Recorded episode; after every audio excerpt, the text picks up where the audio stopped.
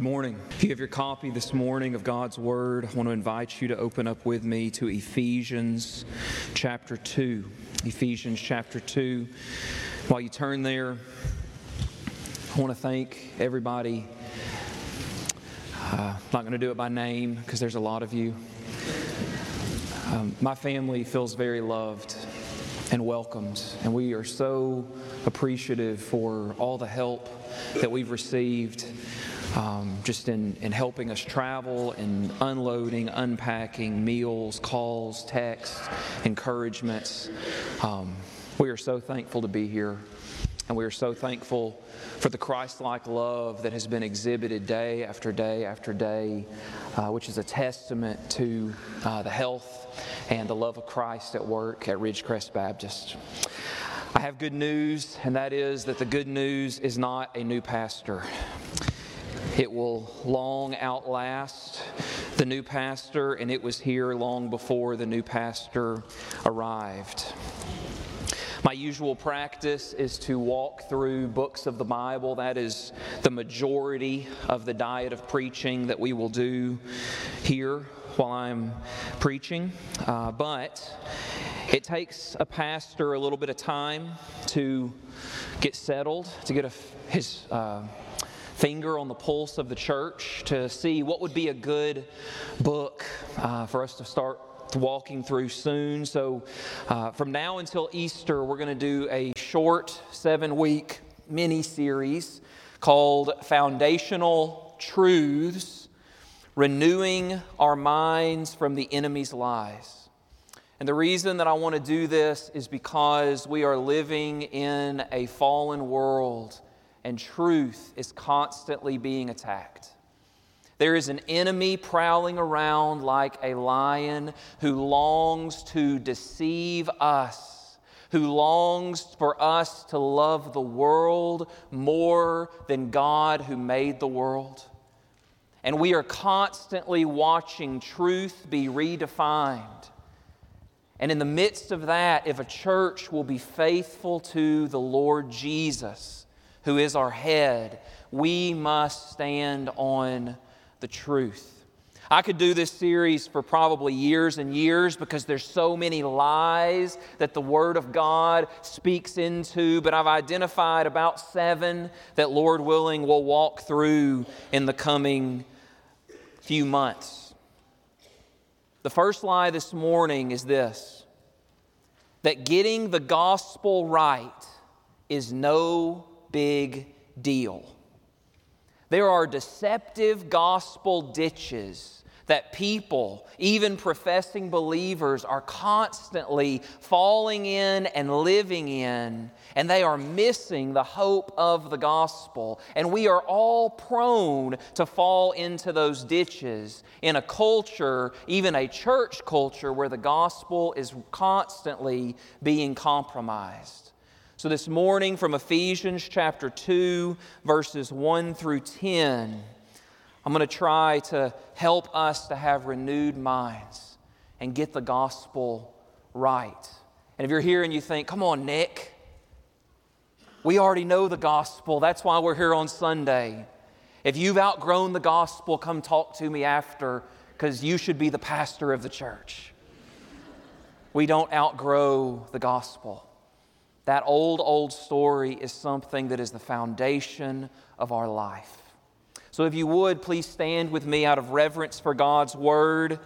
I won't always do this, but this morning we're actually going to flip over. We're going to read Ephesians 1 to set context before we read the first 10 verses of Ephesians 2. If your legs hurt, that's fine. You can sit. God still loves you. But if you can stand, let's read God's word.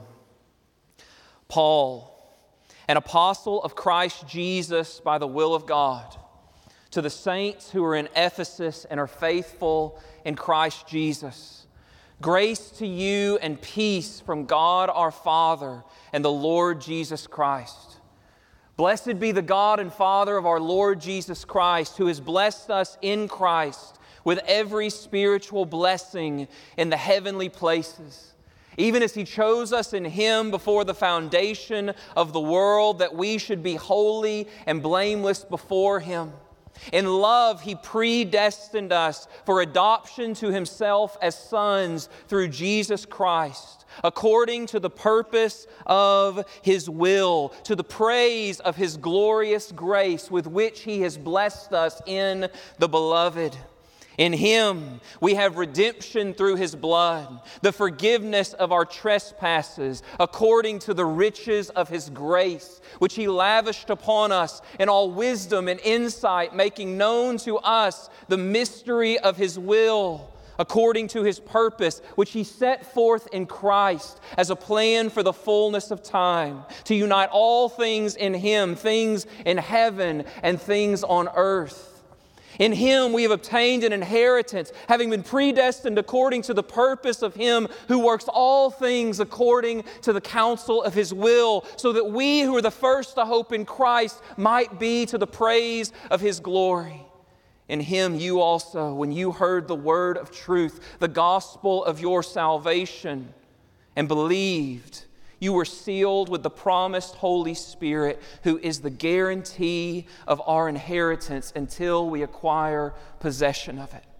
For this reason, because I have heard of your faith in the Lord Jesus and your love toward all the saints, I do not cease to make mention of you in my prayers, asking that the God of our Lord Jesus Christ, the Father of glory, may give you the spirit of wisdom and of revelation in the knowledge of Him, having the eyes of your hearts enlightened, that you may know what is the hope to which He has called you what are the riches of his glorious inheritance in the saints? And what is the immeasurable greatness of his power toward us who believe, according to the working of his great might that he worked in Christ when he raised him from the dead and seated him at his right hand in the heavenly places, far above all rule and authority and power and dominion, and above every name that is named, not only in this age, but also in the age to come? And he put all things under his feet and gave him his head over all things to the church, which is his body, the fullness of him who fills all in all. And you were dead in the trespasses and sins in which you once walked following the course of this world, following the prince of the power of the air, the spirit that is now at work in the sons of disobedience, among whom we all once lived in the passions of our flesh. Carrying out the desires of the body and the mind, and were by nature children of wrath like the rest of mankind. But God, being rich in mercy, because of the great love with which He loved us, even when we were dead in our trespasses, made us alive together with Christ. By grace you have been saved. And He raised us up with Him and seated us in the heavenly places in Christ Jesus, so that in the coming ages He might show the immeasurable riches of His grace and kindness toward us in Christ Jesus. For by grace you have been saved through faith. It is not your own doing, it is the gift of God, not a result of works, so that no one may boast. For we are God's workmanship, created in Christ Jesus for good works, which God prepared beforehand that we should walk in them. Let's pray. Father God, I thank you this morning for your undeserved grace. And I pray, Lord, that you, by your Spirit, will take the truth of your word, will apply it to our hearts, to fix our eyes on your Son, Lord, so that all we can do is respond in worship. You deserve all of our praise. God, make distractions flee, shut the enemy down. Fill us with your spirit and help us to not believe lies about your good news of Jesus Christ. I ask these things in his powerful and precious name. Amen. Amen. You may be seated.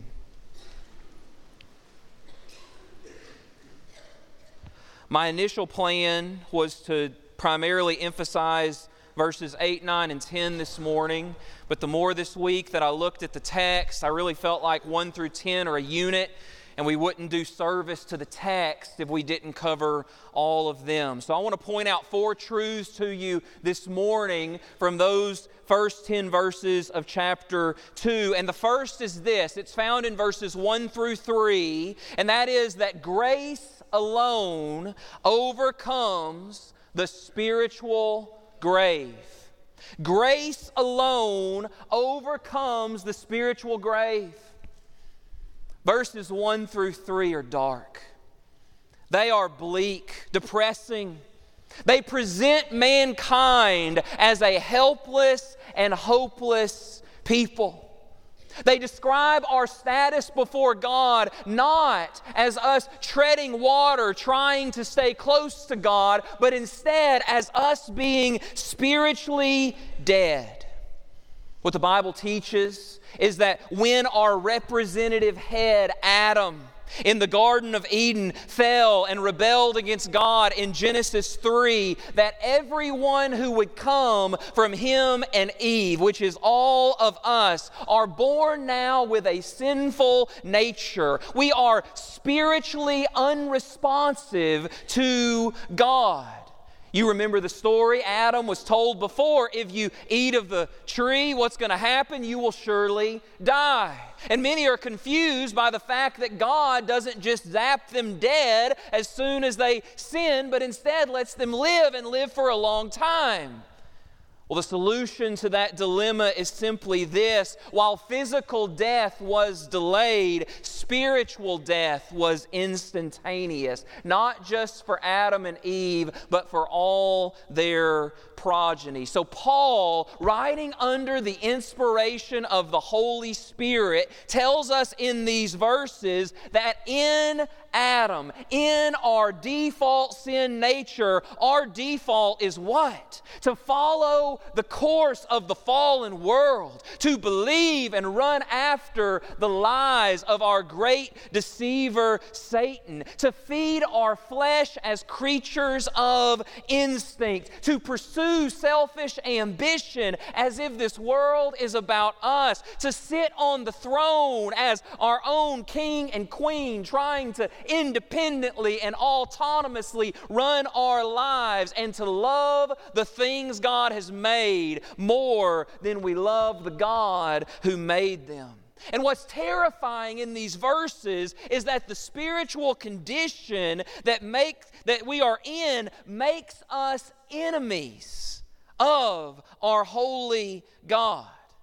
Because God is holy, because He is righteous and just, God must do what is right. And that means he must oppose all evil. And we all know this, and we all want a God like that, don't we? When we see undeniable evil in the world, what do we want? We want God to move and act and put it down. The problem is is we want God's justice and holiness for evil in the world, but not for evil in our own hearts. Paul says, because God must stand against evil, he describes us, apart from Christ, as children of wrath. Children of wrath. Which simply means that in that spiritually dead condition, you don't want what you deserve. Because if we got what we deserved, all we would get would be the holy, eternal wrath of Almighty God. And what's worse is, is that we can't fix this deadly dilemma. You can't do it on your own. It doesn't matter how smart you are. It doesn't matter how wealthy you are, how gifted you are, or how righteous you are. You and I can't fix this problem on our own. Instead, we not only have a guilt problem, we also have a power problem. Why? Because dead people can't bring themselves back to life. Dead people don't desire God. Dead people don't delight in God. Dead people don't bring themselves back to life. I have done many a funeral, and never once, trust me, I would remember, never once in the middle of it has the person come back to life. Instead, in order for spiritually dead people to come back to life, it is like Jesus showing up to Lazarus, who's been dead for four days. Unless Jesus says, Get up and come out of the grave, Lazarus is staying dead. And it's the same thing for us. Grace alone can overcome the spiritual grave. And that's why that beautiful conjunction, but, is so amazing in verse 4. Because when you read 1 through 3, it makes you want to crawl up in a hole and die. There is no hope for the future when you read that, right? But God, but God, but God being rich in mercy. God must cause us to come to life. God must cause us to be born again. God must cause the gospel to become real to us. God must overcome our resistance and our rebellion. God must lead us to repentance and faith. The power of God and the grace of God alone can overcome the spiritual grave. And friends, when you get that, it's going to change your life. When you feel that in your bones, when you recognize that this is a God who saves, what it's going to do is it's going to change you. It's going to change you how? Well, one way it's going to change you is that when you know that you are saved by the undeserving and powerful grace of God, it will make you to where you can't keep on being proud. You can't keep on living entitled with your chest out as if you are a big deal because if God saved you and you didn't save yourself, then you will slowly but surely, by the grace of God, grow in humility. You see, boasting dies where God's grace reigns. That's one effect. When we get this, it will create in us a holy and happy humility that puts the focus on God, not ourselves. But another effect it will have on us is that we will grow in prayerful dependence instead of living our lives as if it's all up to us. You see, we plant and we water, but who gives the growth? God. God gives the growth. God saves the souls. God matures the saints. God builds the church. God sustains the church. And when we recognize the grace and the power of this God, we will get off of our high horse of self sufficiency and will begin to live on our knees, pleading for God to work and move in our lives and the lives of those around us. Our text shows us that grace alone overcomes the spiritual grave. But secondly, we see in verses 4 and 5, and then down in those famous verses that you learned in Awana growing up, or RAs, or GAs, or whatever it was before I was alive, you, you learned Ephesians 2, verses 8 and 9. Those verses show us our second truth, and that is this only our loving Trinitarian God gives grace. Only our loving Trinitarian God gives grace. Look at verse 4. It shows us the source of grace, but God. The source of grace is God. Why does this God show grace? The text shows us the reason for his grace, but God being rich in mercy because of the great love which which he loved us. The text doesn't say because of how amazing and lovable we were.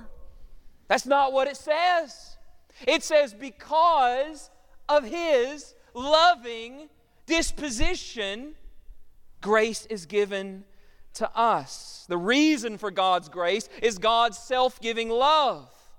The text goes on, and we begin to see not only the source of grace, God, not only the reason for grace, God's love, but we also see the effect of God's grace. And we see that it has a few different effects. One is God's grace pardons us, and one is that God's grace enlivens us, it brings us to life. When verse 4 says God made us alive, Paul is speaking here of regeneration, or the same meaning, just not the big theological word, the new birth. What's the new birth? The new birth is the moment that the Spirit of God applies the gospel to our dead hearts so that spiritual life is produced. We just sang about it in like every song we sang. It's that moment when the scales fall off of our blind eyes and we can finally see the beauty of Christ and what His gospel means for us. It's the moment when the old, old story that we grow up hearing our whole lives but we're unmoved by becomes real and amazing and beautiful to us. He's talking here about this enlivening effect that the grace of God has, but that enlivening effect, that new birth, is only possible. How? Because of what Jesus has accomplished through his life through his death, through his resurrection. The text says God made us alive together with Christ. Our new life as believers is intricately connected to Jesus, and the reason is that Jesus, the Son of God, fully God and fully man, his work accomplished the atonement for our sin. His work solved our guilt problem and paid the penalty that we could never pay. He went to the cross of Calvary and he took our guilt upon himself. Hallelujah. He came and He bore our shame and our guilt, and He faced our hell, and He faced the wrath of God in our place as a propitiatory sacrifice. And that means that because of His work, if we are in Christ by faith, we can be justified. Y'all say with me, justified. Say it again, justified. That's a big word. You should teach your kids what it means. We're going to learn justified. We're going to learn sanctified. We're going to learn regeneration. We're going to learn propitiation and expiation in time. Don't dumb down the gospel for people. Teach them the big five letter words and what it means. This matters. Justification. All justification means is that we are counted not guilty in the sight of God. We are pardoned forever. When we go to stand before the throne of God, and He asks us, Why should I let you into my kingdom? If you pull out your spiritual resume and you start saying, Look at these good works, look at how much faith I had, look at I was a prayer warrior and I served in 48 things and I had this title and I raised my kids right, you're going to be told Depart from me, I never knew you. But if instead on that day you just point at Jesus and say, Because of what he did for me, you're going to be told, Well done, good and faithful servant, enter into my kingdom forever. That's what justification is.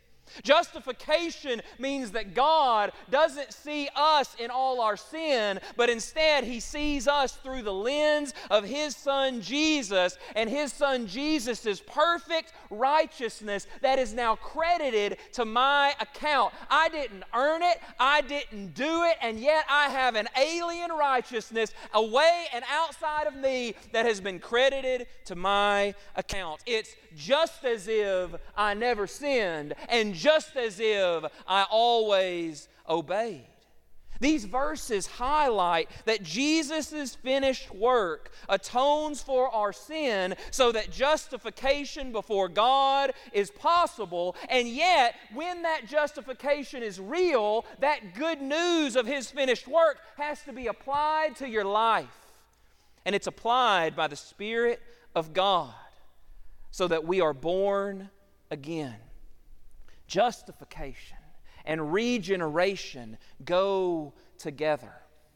And when we start trying to separate it, we miss the gospel. And we start living in the gospel ditches that we'll look at in just a minute. When we trust in Christ because the Spirit has taken that gospel and applied it to our hearts, our guilt problem is forever solved, but also our power problem is overcome. How? From our Trinitarian God. Because God, the loving Father, planned this gracious salvation. The salvation was accomplished by His Son through His finished work, and that salvation is applied to your heart and your soul by the Spirit of God. It is all of God, Father, Son, and Holy Spirit from first to last. Hallelujah. What a Savior. But we also have to remember how that good news and that grace comes to us. The source of the grace is God. The reason for the grace is his self giving love. The effects of the grace is it enlivens but also pardons us. But the reception of that grace in our lives is through faith. You receive it by believing it. Faith is trust, faith is reliance, faith is leaning. But here's the reality we must know it is possible to have a whole lot of faith in the wrong thing and to be deceived. And so often today, when Christians talk about faith, they put the emphasis on how much faith we have instead of who the faith is in. But what we need to see is that what matters more than the quantity of your faith is the object of your faith. And the object is the person and the work of Jesus. It's believing that He is who He said He was, fully God and fully man, and that what He came to do actually worked that He made a way for us to be at peace with God again. That His life, death, and resurrection were sufficient and enough to atone for our rebellion. That through His work, that we can be guaranteed a not guilty verdict before God. It's trusting, friends, that if you lean your whole life on Jesus, that His work for you is strong enough to carry that weight. It's trusting that if you build your whole life on the foundation of Jesus' person and work, that it will hold you up. That if you make Him the anchor of your soul, that no matter how big the storm is, that you will be unmoved today, but also forever, because Jesus is enough. Oh, friend, this morning, have you put your faith in this Savior? Are you building your life? Are you building your future? Are you building your assurance? Are you building your eternity on Jesus or something else? There's no other anchor and there's no other foundation offered in this world that will hold you. There is salvation in no other name. And if you're here this morning and the Spirit of God is moving and stirring and convicting and compelling you to run to Jesus in faith because you realize He's not the anchor of your foundation. We're going to have a party later when you make that public. We're going to go crazy for Jesus because this group of people is not a bunch of perfect, righteous, holy people, but instead we're a bunch of sinners saved by grace who love to celebrate the grace of God working in people's lives. So if you're here and you're scared, what if somebody thinks something about me? Who cares what they think about you? Think about what God thinks about you. If you give your life to Jesus, if you repent and believe, you can be guaranteed a not guilty verdict before God.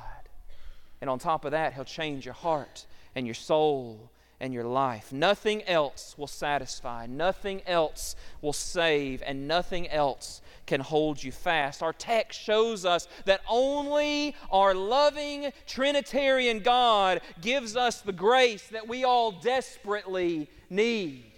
The third thing I want you to see in our text, it's found in verses 8, 9, and 10, is this that understanding the grace of God in the right way will keep us out of gospel ditches. Understanding the grace of God the right way will keep us out of gospel ditches. There's two ditches. One is legalism, and one is license.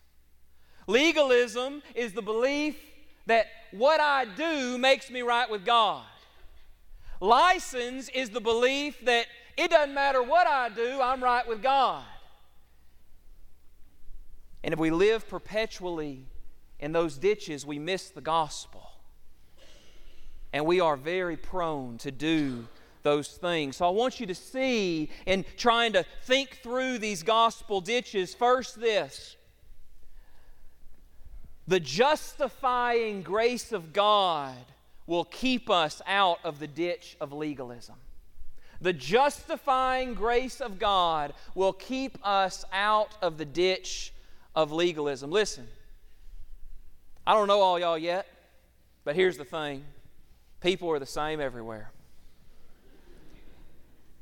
And what I know about you without personally knowing you is that a bunch of you are in here are living in bondage today. You're living in bondage because you're constantly trying to perform for God. You're living your life as if your standing with God is dependent upon how faithful you are.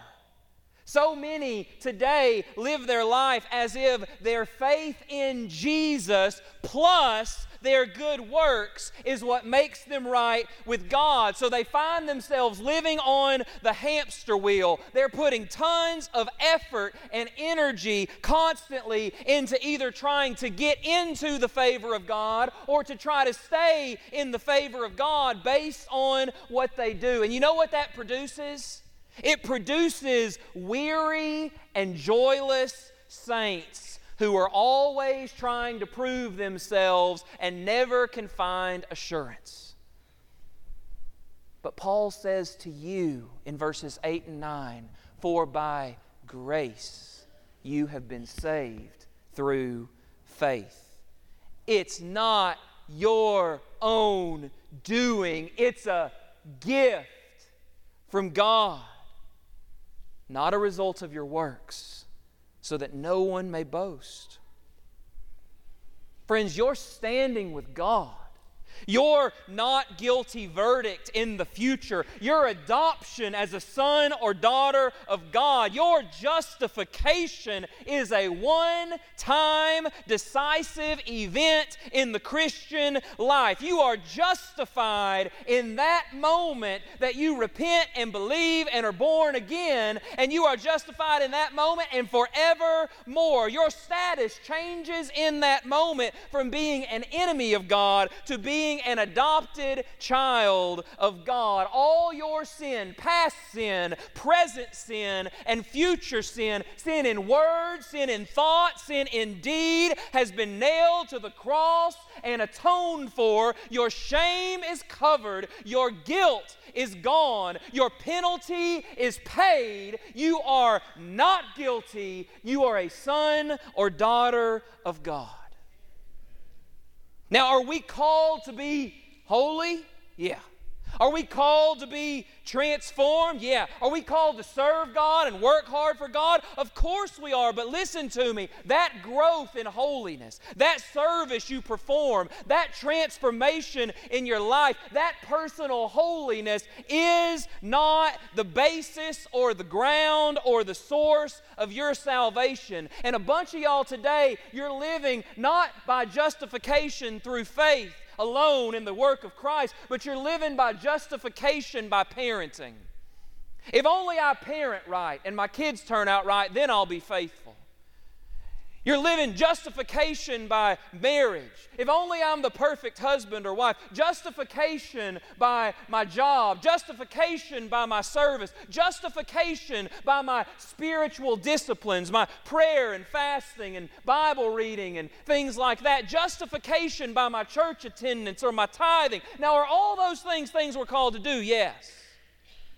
But do those things affect your standing before God? No, no not in terms of your justification. When you start living like your performance affects your standing with God, you're in trouble because you're believing a lie. You are preaching a message with your life that says Jesus' work on the cross was not enough. I just need to supplement and add to it a little bit. But that's not true. Jesus paid it all, baby. He paid it all. When he was hanging on the cross, you Bible scholars know this, he did not say, I got it started for you. Y'all finished the work. He said, What? It is finished. It is finished. Friends, if we live in the gospel ditch of legalism, we will be miserable, joyless Christians. And this is what it'll produce.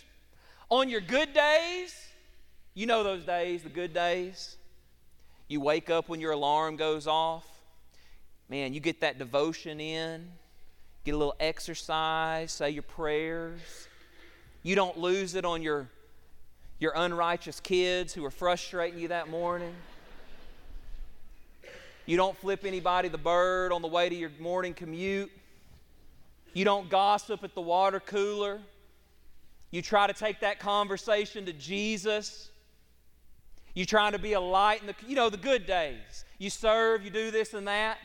What happens is when we're living as if our standing with God is based on our performance, is on our good days, when we have our acts together and the Spirit is working in us, we'll start to grow proud and self righteous. Eventually, we'll start looking around at others and be like, man, all these people need to get on my level, which then makes nobody want to be around you.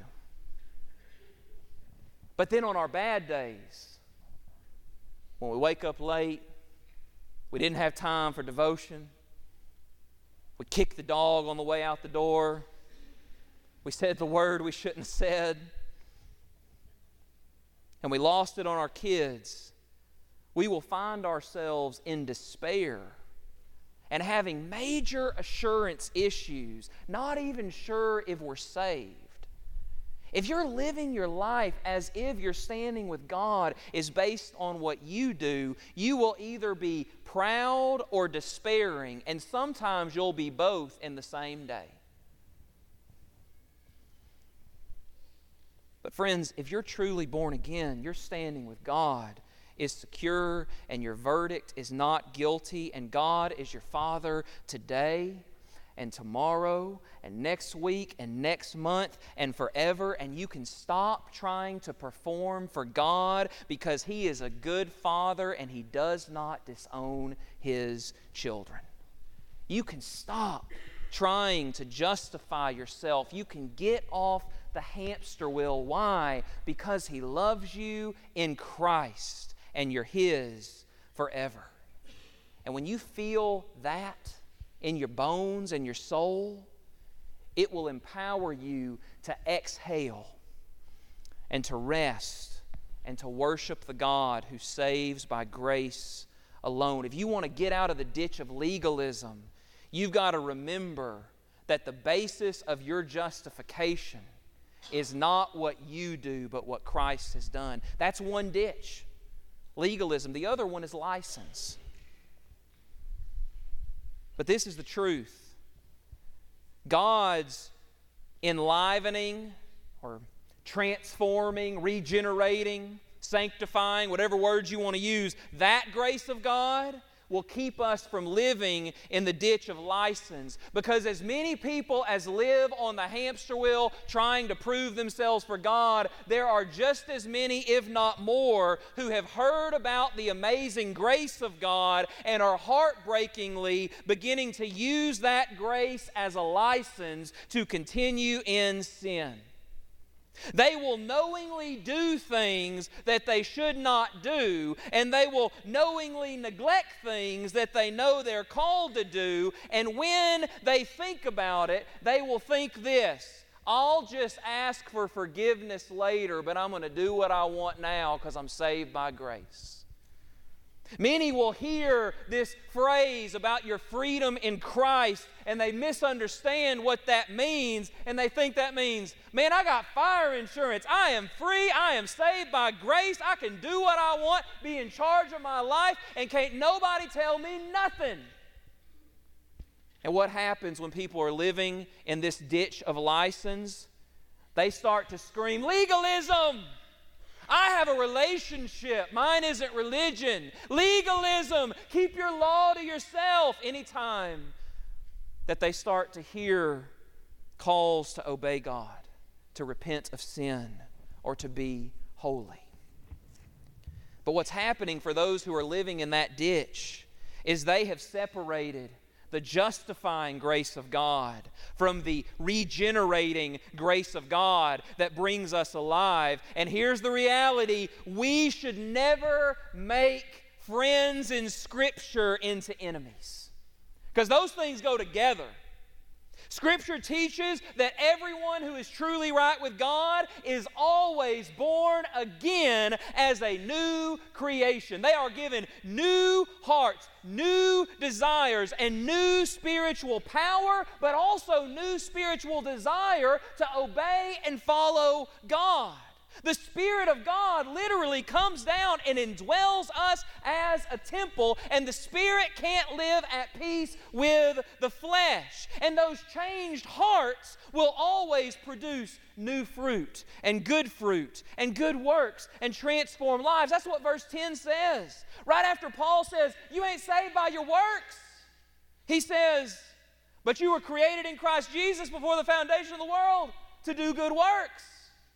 Some hear that and think, is he contradicting himself? No.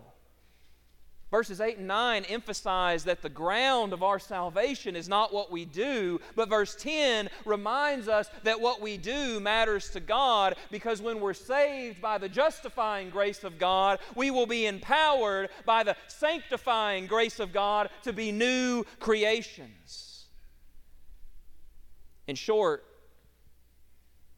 we are not called to make a momentary decision for Jesus that does not last, but to become a lifelong disciple of Jesus. Jesus cannot be your Savior without also being your Lord and your King. And God's justifying grace is always accompanied by His sanctifying grace. Now, I want to be careful here. I'm not saying that the Christian life is supposed to be perfect, sinless bliss with doubtless assurance and freedom from all temptations and failures. No, of course not. If that's what you've heard me say, stop thinking that's what I said. That's not what I said. The true Christian life is a spiritual war. The Spirit of God and the sinful flesh dwell inside of us all, and there's going to be battles and struggles and temptations and failures and repentance and faith, and there's going to be seasons in the valley and seasons on the mountaintop. But listen to me, that's the normal Christian life. But what I'm saying is this if you zoom out, if you don't just look at how you're doing today, but you zoom out and you look at your Christian life over the last year, over the last decade, over the last 40 years, even though it's going to be marked by ups and downs and starts and stops and a whole lot of repentance along the way, you will slowly but surely see on that graph growing in Christ likeness. You got to zoom out to see it. Because if you zoom in real close, it's going to look like this, right? Some days I'm great. Some days I don't know if I'm saved. The next day I think I'm an apostle. The next day I'm scared to death of what the world thinks about me. The next day I'm Peter and John. We're proclaiming boldly, right? If you zoom in too much, you're going to have assurance issues. You're going to see that up and down. And when you're down, you're going to say, how is he saved? But if you zoom out, there should be this progressive, steady growth in Christ likeness.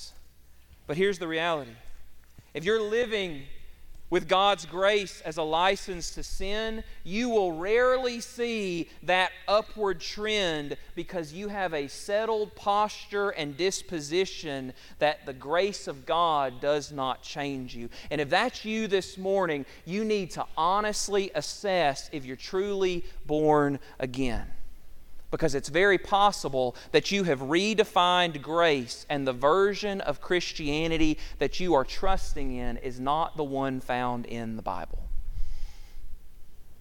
True New covenant conversion produces transformed lives, renewed minds, spiritual hunger for God, and a new posture of repentance towards sin which is another way of saying if you can comfortably live in unrepentant sin, if you have no desire or hunger for the Lord, and if you are living a life that is totally indistinguishable from the fallen world around us, it doesn't matter how many times you walked an aisle or prayed a prayer or got dunked in a baptismal, there's no evidence from your life that you've been born again. And we're going to throw a party if you get that right today because Jesus saves sinners, even sinners who've been in church for a long time and have misunderstood the grace of God. If we will stay out of these ditches, we have to preach the gospel to ourselves every day and we have to remember as we preach those truths to ourselves every day who we are in Jesus, what is true of us because of Jesus, and what we are empowered to be because of Jesus. Last point. Now, listen, it's soup day. There's lunch available. Don't zone me out. The last truth is this it's found in verse 6 and 7. Grace alone can assure our anxious souls. Grace alone can assure our anxious souls. What we have to understand is this those who are constantly living in these ditches of legalism or license. I'm not talking about they're slipping in and out, but they're living there. They've been living there for a long time. They are in danger of having missed the gospel altogether. But we also need to know this that every true believer in Jesus will find themselves sliding in and out of these ditches quite often. Every one of us, in different ways, are prone to trust too much in our works and to become proud or despairing as a result. And every one of us can see times in our life where we're prone to use our freedom in Christ to compromise the standards of God. If we are staying constantly in those ditches, it might mean that we've missed the gospel. But if you find yourself sliding in and out, that doesn't necessarily mean that you need to do a bunch of soul searching and question if you're saved. What it means is is you need to repent of trusting in your works and repent of using God's grace as a license to sin, and you need to remember Jesus, your savior, who loves us even in the mess and mire and muck of our lives, and we need to run to the cross of Calvary and live at the foot of Calvary and remember that Jesus' righteousness is our own, and we need to pray and beg God for transforming grace to grow us in holiness. And then as we do that, we need to rest secure in our Savior. If we find ourselves sliding in and out of those gospel ditches, we need to repent and believe the gospel. But no matter how many times you preach that gospel to yourself, the reality is is you're still going to battle assurance issues in this life. And our our enemy Satan, he will whisper lies in our ears and to our souls when our hearts are wandering and not rooted. But when those devilish lies reach your ears, it is only the grace of God that can assure your anxious souls. And that's where verse 6 and 7 is so beautiful. We read that if we are in Christ, our standing before God, how secure is it? It's so secure that Paul says that in the eyes of God, even though we are not yet there, we are already, in the eyes of God, raised up in Christ and seated with Christ at the right hand of God. Christ has you on his heart. Christ is praying and interceding for you right now. In the sight of God, it is as if we are already in heaven with our Savior and with our God. We can take our standing with God to the bank that we are righteous in Christ. We are on the heart of Christ. We are on the lips of Christ. We are in the prayers of Christ. It is almost like we are already in the presence of God because there is nothing, friends, nothing at all that can separate us from the love of God in Christ Jesus our Lord. So we need to get out of those ditches and we need to run hard after Jesus and we need to pursue holiness and obedience. But we need to remember that as we're running hard to be holy and obeying, as we're running hard after Jesus, we're not doing it to earn the favor of God. We're doing it because we already have the favor of God. And in the words of the hymn, Before the Throne of God Above, when Satan tempts me to despair and tells me of the guilt within, upward I look and see him there who made an end to all my sin. Because the sinless Savior died, my sinful soul is counted free. For God the just is satisfied to look on Him and pardon me. Hallelujah. What a Savior. May we run to Him in faith today. May we worship Him with all our hearts. May our anxious souls rest in His unfailing love. And may we plead with Him to pick us up out of those gospel ditches and set our feet on the path He calls us to run. Let's pray together. Father God, I thank you so much for that grace that you have shown. I thank you so much that you are a God who saves sinners. God, I thank you that you come to us in our spiritually dead condition and you cause us to be born again. I thank you, God, that what Philippians 1 says is 2 that you who began a good work in us will bring it to completion. I thank you, God, that you are one who loves us so much that you sent us your Son. And God, I pray right now for everyone under the sound of my voice, God, that you will help us to do business with you. God, I pray that you will bring affliction and conviction to those who are comfortably living but are not right with you and help them to see that Jesus is standing with open arms, calling them to run to Him in repentance and faith. And I pray, God, that you will give comfort and rest to those who find themselves afflicted with trials and temptations, but also afflicted with assurance issues, never sure that they're right with you. God, help us to remember your grace is what saves.